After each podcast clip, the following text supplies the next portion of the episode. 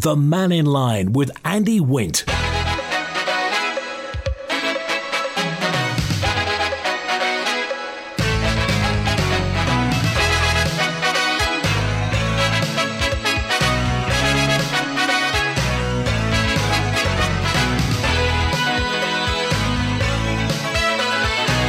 Fastyr mie, good afternoon at 7 minutes past 12, live on Mannin Line today with representatives of the Manx Wildlife Trust, which has been around for, well, over 50 odd years now. It's the uh, leading nature conservation charity.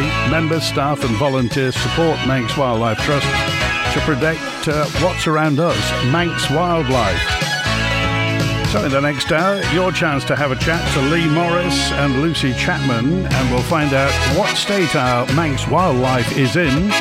Are we getting better? Are we getting worse?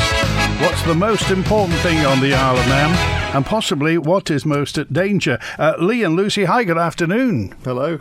Good to see you. Uh, so, Leigh, uh, f- so tell us now, what state are we in? Is because we hear lots of stories about things getting worse in the world in terms of climate change, in terms of uh, the environment. How is the Isle of Man doing? Are we getting better or worse? I think the first thing I'd say is that the Isle of Man's a wonderful place for nature. That's why we love our job, and that's why I'm delighted to have moved here four years ago. It, it's a wonderful place for nature. It's not perfect, and uh, in our role as Manx Wildlife Trust, we're, we want to conserve the great stuff that we've got.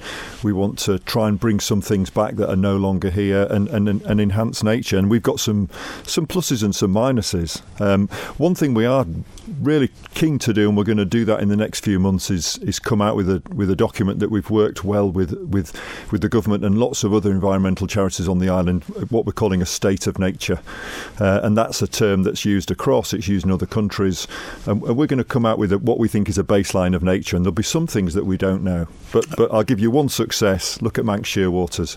Years ago they'd gone. We we we and others partners worked together. We we've pretty much eradicated the long tails on the calf of man and we've now got over a thousand breeding pairs coming back.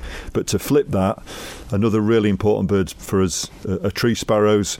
We thought they were almost on the brink. They are on the brink, but but we're working now with others, with Manx BirdLife, with the Manx Ornithological Society, to, to try and conserve those tree sparrows, um, and we're doing all we can to do that. So there's pluses and minuses, and, and we're going to get a baseline. Uh, Lucy, you're a, a, team wilder coordinator. Is that right? Yeah, that's w- right. What does that mean? What is it?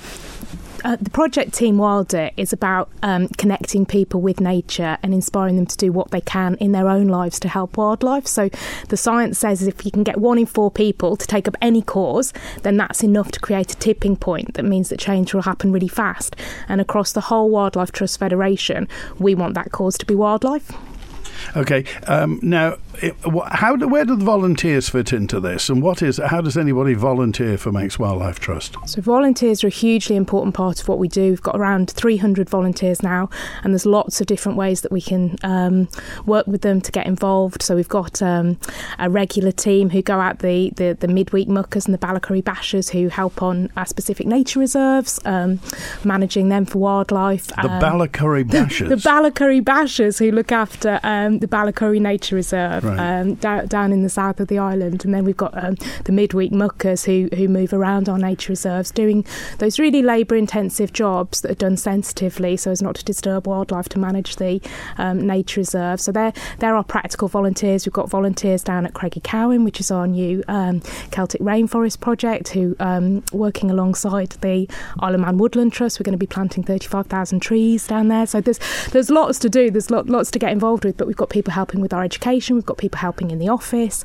Um, but, but part of Team Wilder is, is also a new way of working where people we're supporting people to work more independently. So they might get their own community project up and running that can benefit nature, or maybe it's even just something that they're doing in their own garden. Uh, stop right there. Rainforest project. Rainforest project on yeah. the Isle of Man. On on the Isle of Man. So te- temperate rainforest is a um, a landscape, a habitat that would would have been. Um, present many many years ago um, across down the west coast of, of the British Isles um, and there's a, a, big partnership with um, Aviva. They've they've um, given a, a, big donation as part of their environmental social governance to start to, to restore and create some of this temperate rainforest, so much of which we've lost um, across the west coast of the British Isles. And the, the Isle of Man and Manx Wildlife Trust were one of the first places to acquire some land to start doing that. So it's a project that's really captured the um, interest and imagination of the Manx public. They've been very supportive of it. Where's it starting? Um, at Creg y Cowin, so that's in East Baldwin. Right.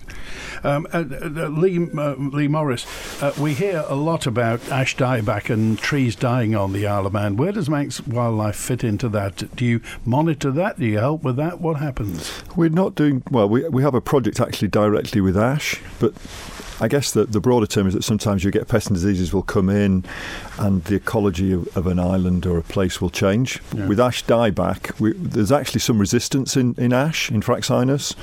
So we've oh, actually I got. A, there was no stopping it. There is some resistance, and, and actually, there's in, in one of our projects in, in Ramsey at the Hairpin Woodland Park, there's there's an area there of, of a field where there's a lot of ash seedlings, and if you walk through there, you'll see that some of them are sustaining; they're alive.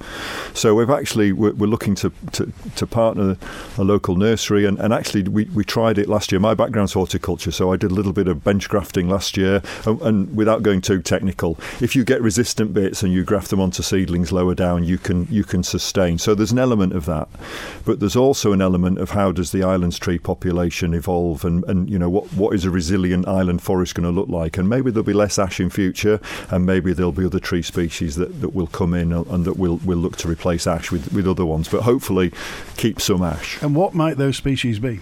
Uh, well, interestingly, one of them is not on, not not typically a Manx species. Some some will talk about sycamores, so acers.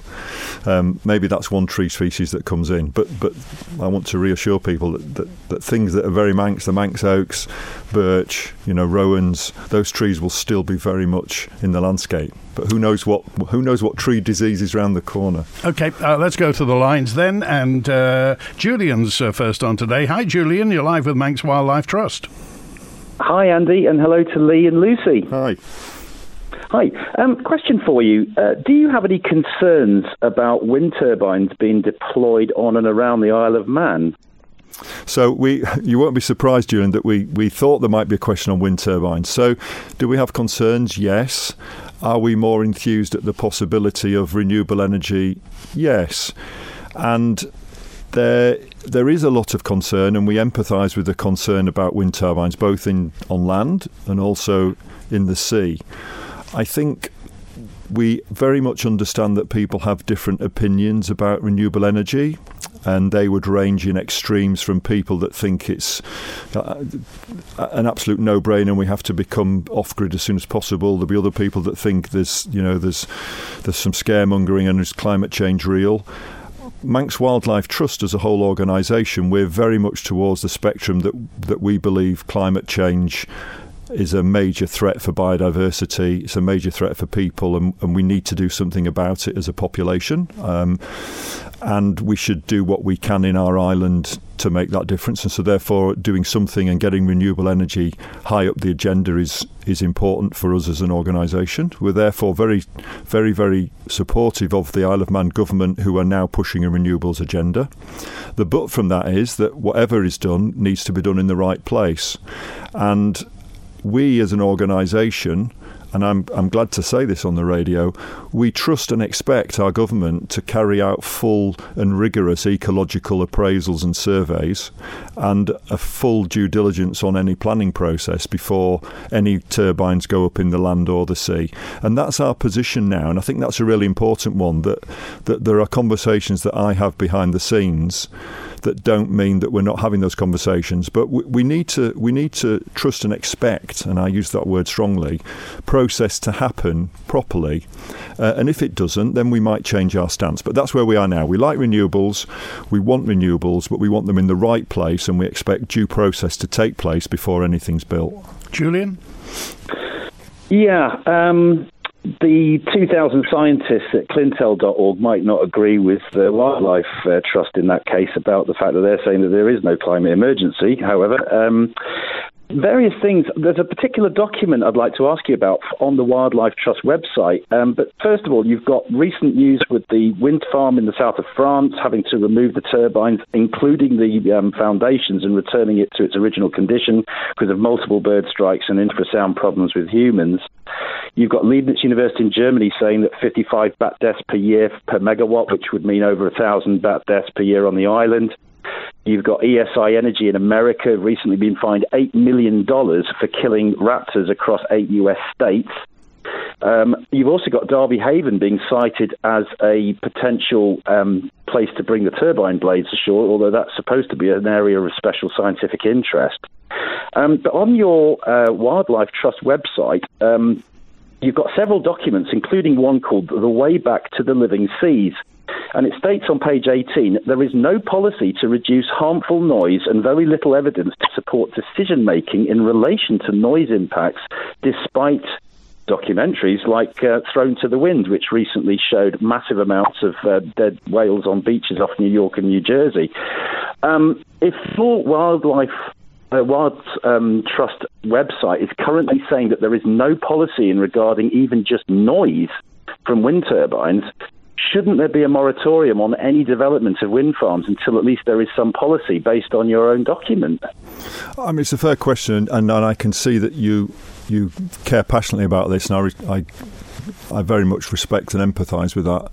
Um, I'm not suggesting that we're perfect and razor sharp on every single policy on our website, but the fundamental principles for us remain that we want, as a principle of renewable energy, we'll have to agree to differ um, we think we think climate change is a, is a big issue. We think it's a big issue for nature, and we big, think it's a big big issue for the planet. And so, we could talk for hours, and you won't change my opinion on that. But I respect your different opinion. Um, but for us as an organisation, we've had long discussions both at board level and with the staff team. And for us, renewable energy is a really important thing that we want to go forward. And I think and I think it will tease out. Uh, but I, I would just say to you right now again that there needs to be a process. That process has started. Nothing's happened yet. No one's put a spade in the ground yet. And we need to make sure, and we will make sure as a charity that we speak up if we think, think the due process isn't being followed correctly. So I think having people like yourself on the detail is really important. We, we want to listen to you, and we'd be very glad to get that detail. If, if we've missed things, throw it into us. But our fundamental base principles remain that there is a climate change. It's not we don't believe it's it's it's wrong. There is a climate change risk. It's it's it's impacting on nature. It's impacting on people, and we think renewable energy, appropriate renewable energy in the right place, is a key step forward. And ultimately, you know, when I was born, there were less than three billion people on the planet. You know, there's over eight billion people now, and, and we need energy to run. Um, and we think it needs to be focused on renewables. I'm, I'm going to. I, can see Lucy's itching. Go on, Lucy. Gonna... I, I, think just just to add to that is um, that we do accept, and I think everybody needs to accept. It is complicated. These these issues that we're facing, biodiversity loss, climate change, they are very complicated, very messy. They're sometimes called wicked problems. You know, they, they, if if there was one simple answer, that that would be great. And if we could stand as experts and give that one simple answer, well, I, I, I, I we we wouldn't be being truthful. We do have to embrace the complexity in the decision making, and and we will do our part and and use the expertise that I see every day um, when I go into work to offer our best contribution to this very very complicated, very messy situation. So you think this um, inevitably this will this will mean a compromise somewhere? I I think that when human activity is involved, there are consequences, and that goes from every morning we wake up in the morning, we get out of bed, and we have an impact on the world that we live in.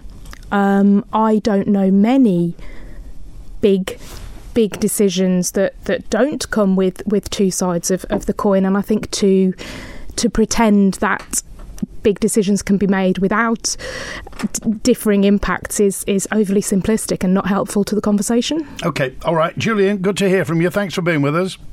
Thanks very much. Cheers. Okay, here's a message from uh, Alex who just said, "Can you ask uh, the people from Manx Wildlife Trust what impact the two uh, uh, the nuclear power stations across the way, uh, the ones at uh, Sellafield and also the ones at Heysham, does that have an effect on the Isle of Man? Because Alex says people often talk about nuclear power being green. Is it very green to the Isle of Man, Leigh Morris?" That's a good question. My wife's from Whitehaven. Um, and, and she remembered she would talk about Sellafield and how she grew up in that shadow. So um, I'm not claiming to be an expert on nuclear energy. Um, I think I, am told recently that there's an area of, of water at Sellafield that's, that needs to be drained away and it's, it's radioactive.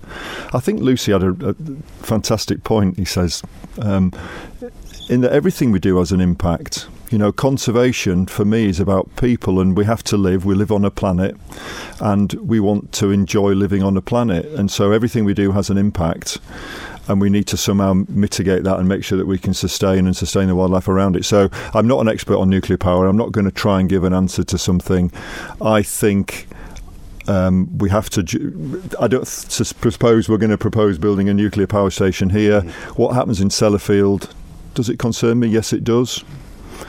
Um, I don't lose sleep over it, but I, I, I, don't know enough about it. Okay, all right. It's interesting. I mean, that was a hot, real hot topic years and years ago when um, people like Bono were getting involved in it. But uh, that, uh, that's for the future. Let's get uh, more questions coming in. Thanks for those. And Howard's with us now. Hi, Howard. Hello, Andy. Uh, good afternoon to your guests. Hello. Just um, a curio. Uh, it's information that you may be um, able to pass on to myself and the general public. I've grown up on the island all my life, born here, and we've always had the assumption that there was no squirrels, um, snakes, moles, and all this sort of thing. They were not indigenous.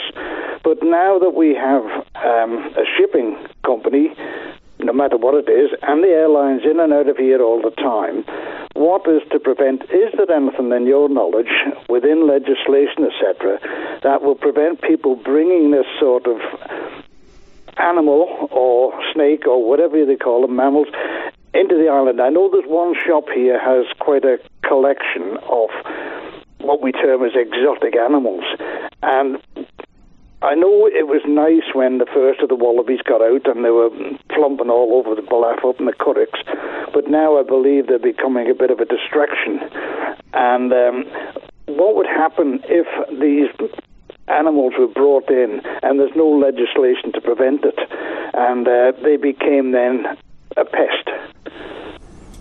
Yes, I think non non native species is a is a really important topic for us and also for DEFA Manx government. You know, invasive non native species, and around the world there are hundreds of examples of where man has moved things. Uh, you know, my own background is plants. People would go on ships around the world, collect plants, take them back to botanic gardens, take them out to, and they spread and they make an impact. So, non-native species is important. Be that a, a plant species, or be it be it something as large as a wallaby. squirrels. I know there's there's there's quite a, or there's certainly people in the island who would be keen that the Isle of Man potentially becomes a sanctuary for red squirrels. Um, our standpoint as a as a charity is that first and foremost we, we care about Manx nature, and if there are any you know, Manx species, we don't want them impacted by anything that's not from the island. Um, and clearly, things do move. People can bring things in cars, but, the, but both for us and the government, we care first and foremost about Manx species.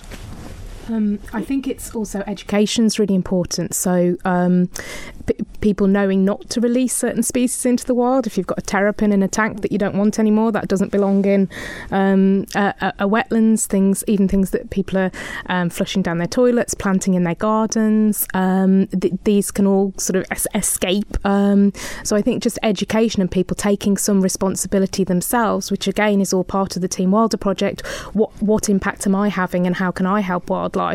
Um, it's it's all of our responsibility to make sure that the, the native Manx wildlife is, is protected. Howard, do you know of any um, um, security wise for people importing animals? Because on the likes of the steam packet, you can come in. I'm only quoting the steam packet because that's the one that's normally used. Uh, no deference to them, but you can leave an animal in a car um, and you don't pay for it, which is is fair, or you can take it up into the lounge. But if you don't pay for it, you leave it in the car, it's there for the journey. In a four hour journey, you can have importing a serious problem onto the island. Is there any security on these of what comes in?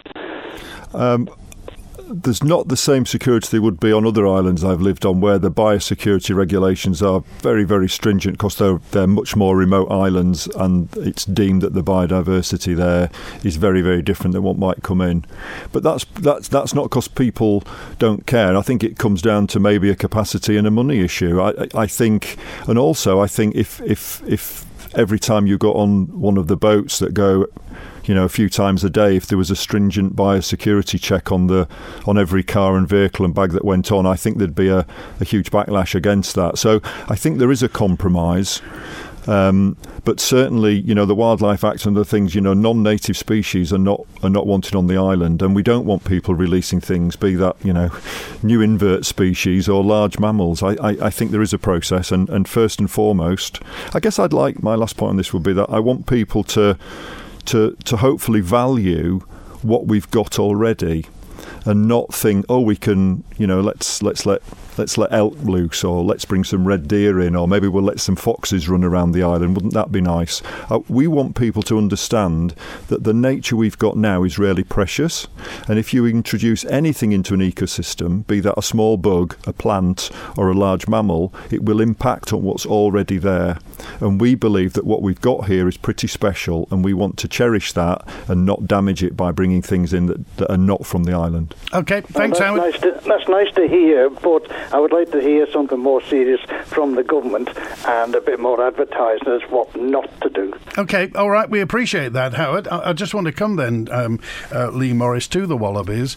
Um, uh, uh, you know, they're they're uh, facetious, uh, they're very odd. Uh, Australian TV crews absolutely love them. They have no natural predator on the Isle of Man apart from the odd Nissan Micra on the road. Hmm. So, is the population sustainable, and is it good for the Isle of Man? Um, I've been here four years now, and I, I was in meetings for quite a few meetings in my first couple of years where the topic of wallabies would come up. And, and I'd like to say that the, the wallabies escaped from the wildlife park. Uh, there's no debate in that in my mind. That they escaped from the wild park in the probably the late 60s, early 70s, and they built up a population. But the wildlife park is right in the heart of our most important conservation designation area. It's a Ramsar site. It's an area of import. It's an area. It's an ASSI. It's an important internationally regarded wetland site. So let's just get that clear for the whole Manx population. This is our most important conservation site. And when we have conversations about that conservation site, the topic of wallabies would come up. And then I found my experience in the first two years was that people got very passionate often bordering on anger with very polar views. Some people would say there's only 10 or 20 of them. What's all, why are we even wasting the conversation? Other people would say there's hundreds and they're stopping hen harriers roosting and they're eating all our plants. And we had no baseline. So we're very conscious, again, as a charity that cares about Manx nature, is that we don't want to have arguments with people. We want to have informed, informed evidence based discussions. And so we as a charity decided that we wanted to get more evidence. And so last year, about this time last year actually, we had a guy came to the island who specialises in counting large mammals with a drone with a thermal image camera. Um, and he came across and we did the counts and we did it at night only because the wind in the t- in the day was when he came was was too strong. So I sat with him the first night and we went to the Curraghs and he got his drone in the air and we did a count I was amazed at how many there were. I was. I, I, I'm not trying to give dramatic effect. I was genuinely amazed. I was so amazed that I'm going to go back and do the same area again two days later. How did How did you know there weren't cows or, oh, or horses? I, I could the, the, film's online, you can see a tail. they look like mini T Rexes on a thermal image camera. You can see the hairs, you can see the sheep. They're slightly less thermal imprint because they're the wool. It's very, very clear. If you anyone that wants to see the footage, I, I'm happy to. We've got lots of footage recorded from the drone, but but it was. I watched the methodology for probably 10 or 12 hours over two nights, and I'm certain there's nearly 600 just living in the Ballaugh Curragh. Now, that figure alone, I'm not coming out, or we're not coming out with a statement of what that means. But what it does mean that no one can say there's only 10 or 20 anymore. it informs our discussion as an island. Now, maybe they have been here so long, maybe they deserve to be manxified, but, but there is a population of 600 wallabies. And what's the bre- rate of breeding? We don't know. We also don't know how inbred they are. So last time I was in the Curraghs, just before, very, I would imagine. Well, you would. Th- I used to work in the zoo world, and when I was at Edinburgh Zoo, I had an office, and we had a wallaby walk round outside. So a, I know how popular it is for people because they go in there. But I also know that if you wanted to breed a red-necked wallaby as a zoo, you had to go through the European Association of Zoos and Aquariums, and you had to speak to the stud book holder who would control the gene pool and which wallabies could cross with which wallabies to ensure that there was no inbreeding. So that's how the zoo world works to make sure that these problems are mitigated against. Now, I don't know with redneck wallabies whether I can't believe 100 escaped from the wildlife park. So, however many escaped have, have bred as a population. Now, the last time I was in the Curraghs, and again I filmed it, there was a wallaby completely blind. It was running around the field, bumping into trees, tripping over itself. Other people find them with, with. Now, I don't know if that's just what wallabies do, but even if you're the most fervent supporter of wallabies in the Isle of Man and that they're here to stay, surely we don't want them unhealthy. We need to understand this population because it's not half a dozen, it's hundreds. So we as an island, and this is very much our standpoint, we need to understand the wallabies better and make some informed discussions and decisions about what we do next. Okay, uh, talking about Ballaugh curraghs, and, and, there's a question in from Simon who just said, um, "Are the Ballaugh curraghs draining, and is it anything to do with the willows?" Uh, there's certainly more willows there than now bef- there there were before, and willows suck up water. Um, we did a rudimentary, that's probably unfair, we did a one person hydrology survey of the curraghs. That we'd like to do more of a, of a hydrological survey. Certainly, the, the, the, willows, the sallies growing up, we believe have, have impacted on the roosting grounds for the hen harriers. You know, maybe that's the reason they're not there anymore, not the wallabies, or maybe it's a bit of both.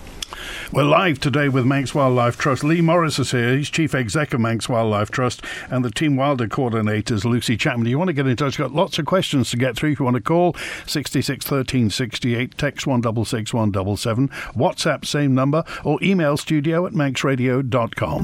Loganair's big summer sale is here. Save up to 15% off on over 1 million seats across the UK. Book by 9th January, travel from 1st February. Subject to availability Availability exclusions apply. Visit loganair.co.uk. Loganair, your journey, our joy. Have you heard the news? We're number one. We're run. Mike's Motors. Mike's Motors. The huge Mike's Motors winter sale is now on, with prices that will warm your heart, a handsome £200 worth of Marks and Spencer's vouchers, and a full tank of fuel with every vehicle sold. Buy now with nothing to pay for three months and up to £500 cash back available on all our finance deals. So come on down to Castletown and grab your deal today. T's and C's apply. Mike's Motors is an approved Conister Bank partner. Do you know, Dave? The Q Plus counter always has just what I need. Whatever plumbing job I'm working on, whether a state of the art bathroom or the latest heating system, Q Plus always help. With extensive supplies, friendly, knowledgeable service, and great prices, it really is the one stop shop for trade and DIY customers alike.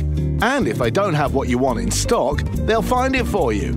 See for yourself. Just take a look at Q Plus on Facebook. The Ramsey Garden Centre seasonal sale is now on, featuring a huge range of seasonal items at up to 50% off.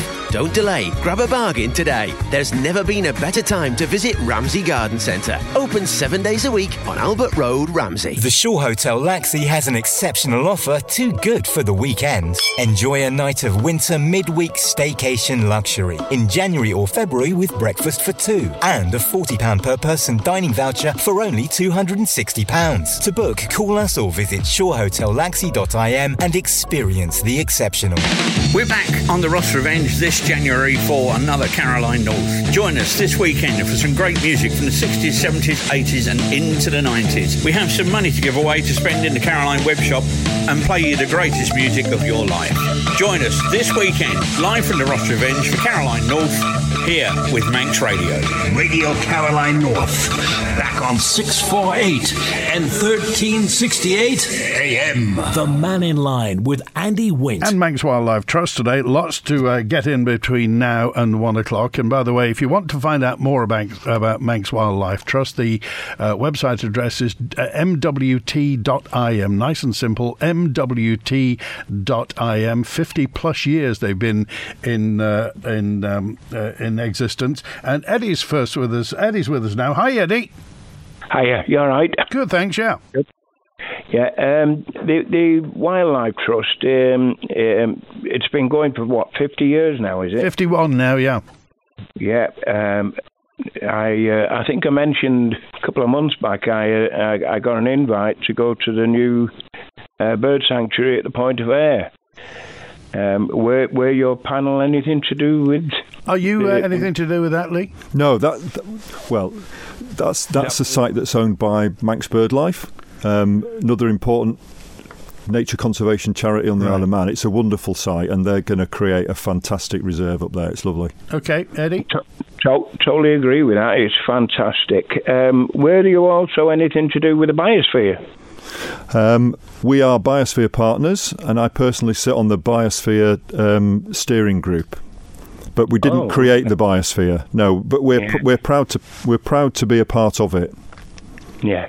Well, uh, I was listening to Julian that was on before, and he, he gave a multitude of reasons, um, you know, for not putting up wind turbines. Um, I, I'd wrote a lot of things down myself, like um, uh, the birds, the bats, the wildlife, the heathland, the forest, floods. I've also found a lot of information about peat landslides, which are happening in Shetland because of these things. Uh, but what really amazed me was the fact that a body of your uh, statute, so, sort of thing, you said uh, that you actually trusted the government. And you must be the only two people on the Isle of Man that trust this government. Well, I think I, I mean uh, uh, we got to crack on, Eddie. But I mean, I think what he said I've was that they, one. they would I've got- scruti- they would scrutinise what the government said, uh, but they were for renewable energy, Eddie. I've got one very important thing to point out, if I may. Okay. Uh, the Earystane um, site of which you're actually going to put or proposed these turbines. Did the um, does the panel know that that used to be a tip? And what it was, was when that landfill was finished, it was all earthed over and turned into a little bird sanctuary. We actually that's one of our nature reserves. So the Earystane Nature Reserve is built on a is built exactly that on a landfill rubbish tip, and I think it's a great example of reclamation and turning um, what was human rubbish back to being a good space for nature. So that's a small part of the of the whole area. Earystane is is the Manx Wildlife Trust Earystane Nature Reserve. And I think you only uh, that only came in about 25 years ago. I think Manx Wildlife Trust. So, uh, uh, and is that? I mean, how successful will that be? Because uh, before we got the incinerator, everything was buried. So that as a landfill site has has recovered. Has nature recovered it? Um, if you walked across the site now, you don't see landfill. You, you, the biodiversity of the site. You could debate how how biodiverse it was compared to pre-landfill, but it's certainly a site that's been put back for nature. Okay, Eddie. Uh, yeah, but, uh, but I still totally disagree with anybody who's anything to do with wildlife actually backing turbines when we know all the facts about them and what, what it's going to devastate. Uh, the Isle of Man is a beautiful place. It should not be damaged in any way. And if you're uh, anything to do with the wildlife in this island, I'm disgusted that you even think about backing it. Okay. All right. We appreciate that. I think um, uh, uh, Leigh covered that earlier on. Uh, Manx Wildlife uh, is a lovely place to be a volunteer, says Mari. Last year I met loads of people from all over the world and they were delighted with the air site. Uh, they made it a, a part of the very the travel to the Isle of Man as if they'd heard so much about it. Well done, Manx Wildlife, says Mari. So just tell me again, um, uh, Lucy, how do people get, if somebody wants to be a volunteer, what you, does it cost anything? Do you have to be a member? What happens? No, I mean all, we always want to encourage membership. It's a really important way to add your voice to nature. But anybody can volunteer, and we wouldn't have membership as a as, as a barrier if, if if they couldn't get to that. Um, so you get in touch with me. So you could come through the website. You could give us a call. Um, tell us a little bit about what your skills are, what you want to do, when you want to do it, and we would match you with one of the many uh, roles that we've got. What's your telephone number? Oh, what is Eight our treble four three two. Thank you. Eight treble four three two. Speak to Lucy.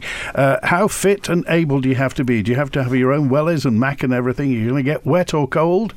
Depending on, on, on what you do, um, we can't we can't promise that the Great Manx weather will always be kind, um, but we will make sure everybody knows exactly what they need to be kitted out in, and we've uh, we'll keep people safe and happy and comfortable while they're volunteering with us, and we we can match we can match roles to people's abilities and to what they want to do. Okay, um, Leigh Morris, where do you sit with the agricultural industry on the Isle of Man? What does what's Man, what Manx Wildlife Trust relationship with farmers? well, we, we are the delivery agents for the new agri environment scheme, which we're very excited about. So, if you don't know, if you listen to this, Manx agriculture, um, 75% of the area of the Isle of Man is, is registered farmland. So, working with the farmers for us is a massively important thing. You know, we, fif- the first 50 years we had nature reserves, some wonderful, precious places for the island, but that's less than 1% of the island. So, now working with farmers, we've got hopefully a, a, a positive positive working relationship across 75%. So we have a great relationship. Um, we've got a memorandum of understanding with the Manx National Farmers Union. Um, my own background was horticultural crop growing, so I, I, hopefully that gives me an empathy with with talking with farmers and, and producers, and we all eat food. So everything that we eat's been farmed.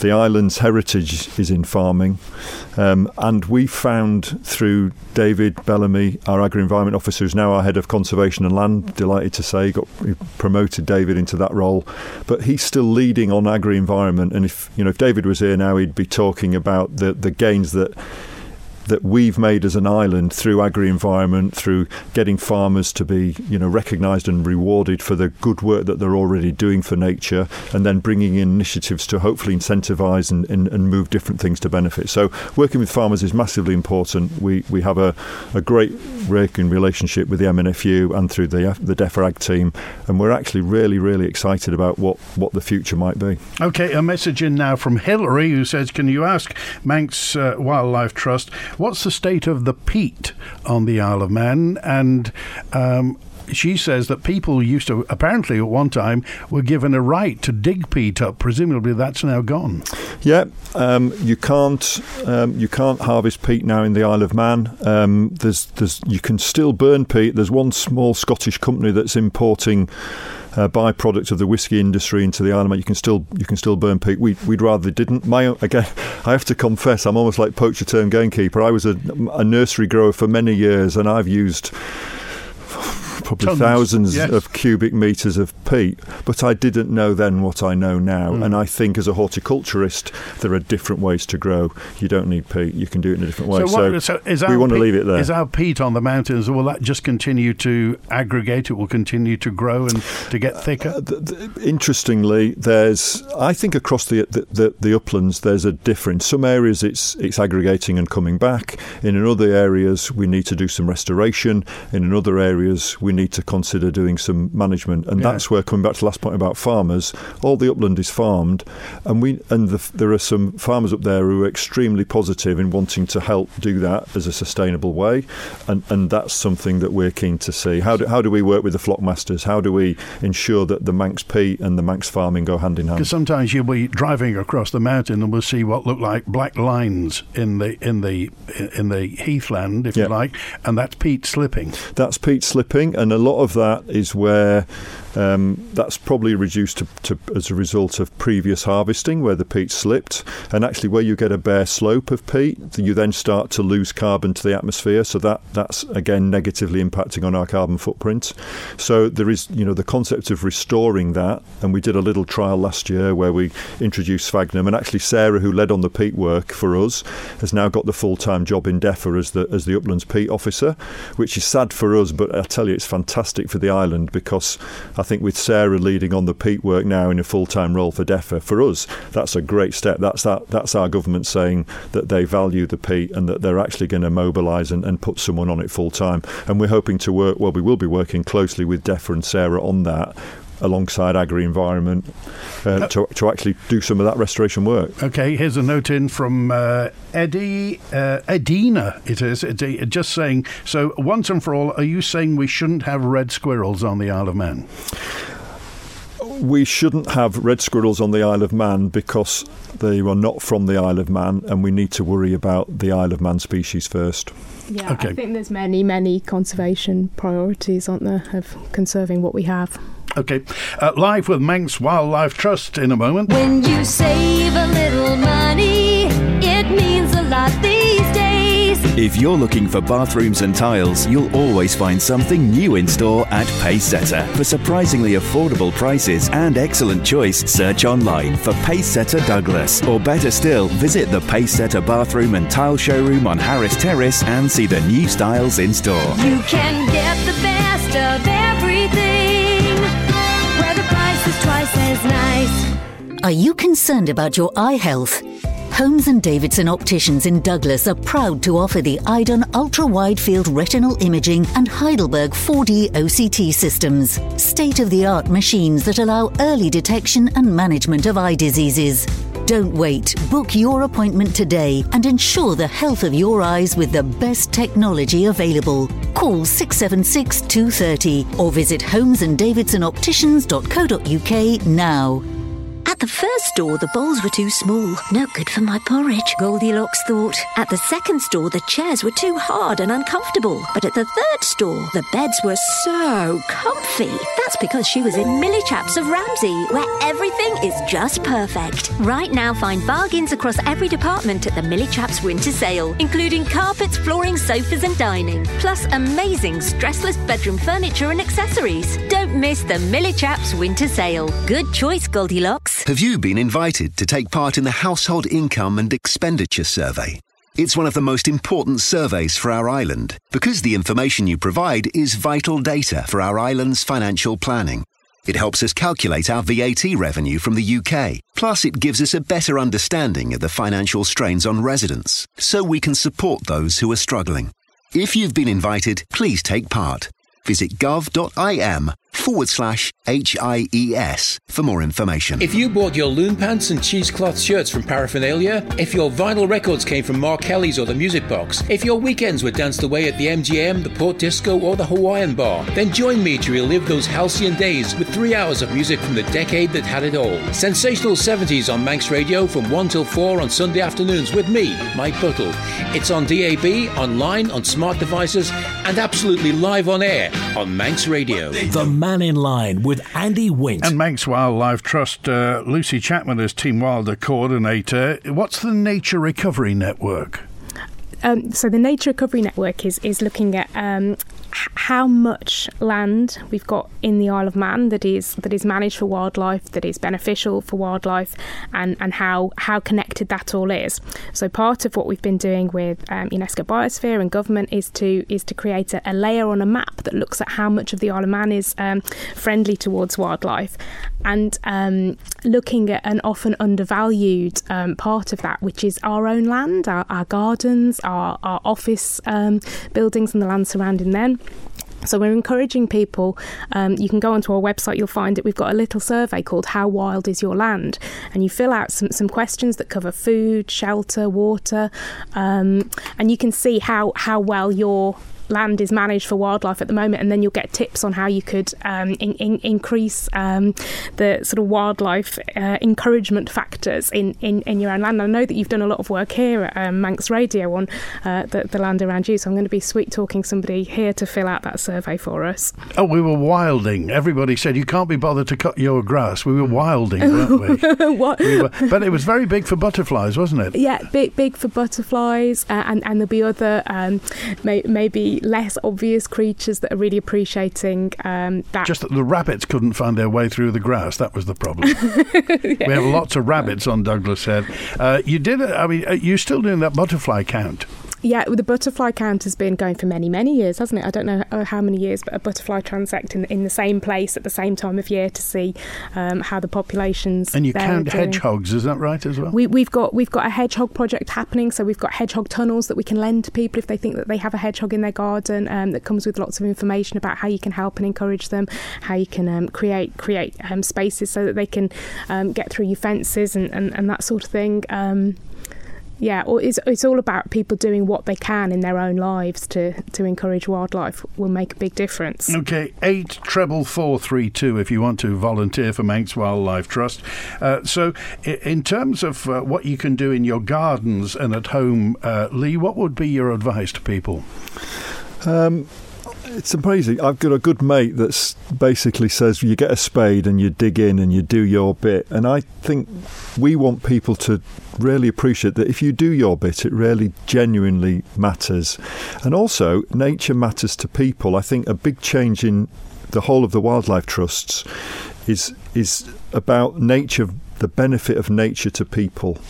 And there's a lot of people in the Isle of Man who would love going out into nature, be that fell running, walking, you know, the blue tits going swimming. They're they're experiencing and really getting a, a, a mental and a well-being benefit back from nature, and that's really important to us.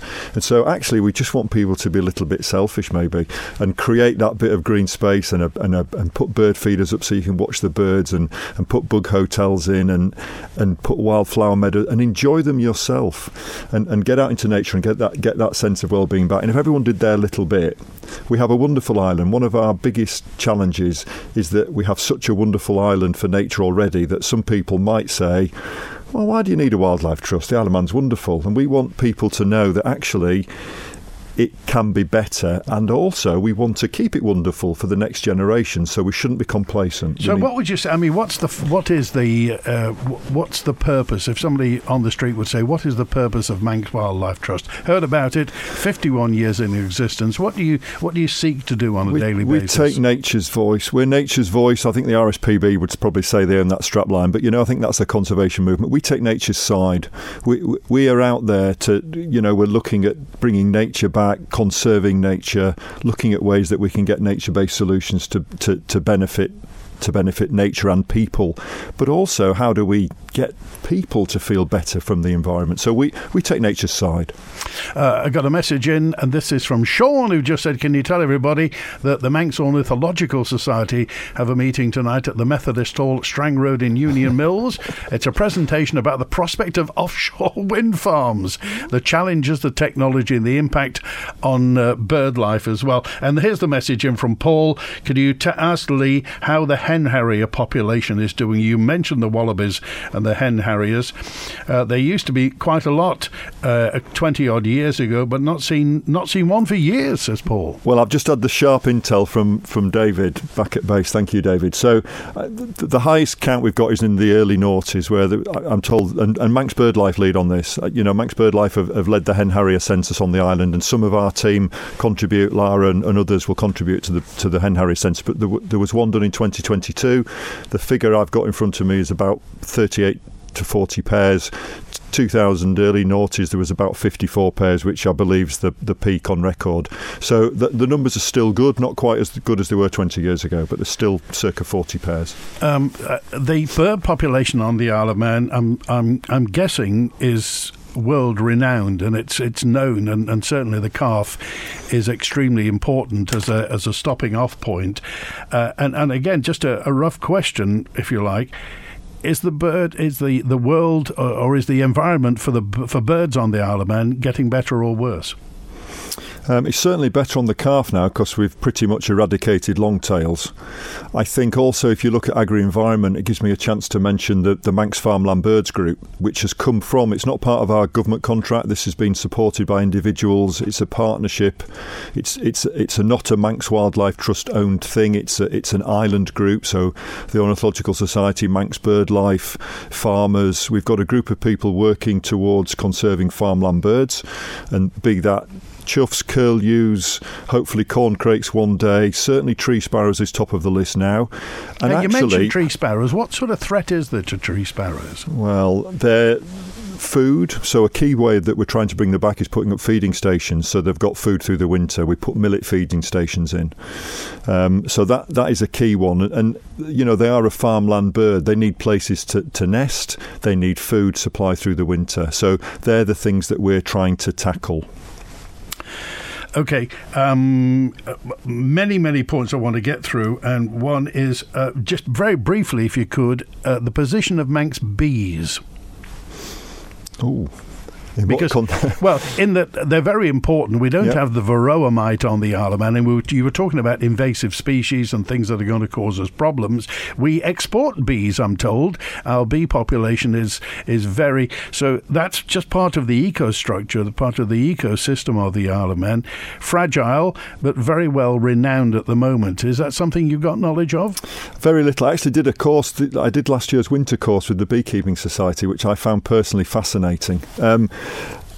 the island, if you want to be a beekeeper on the island, I know you've got to be registered with DEFRA. DEFRA, DEFRA have got controls in place.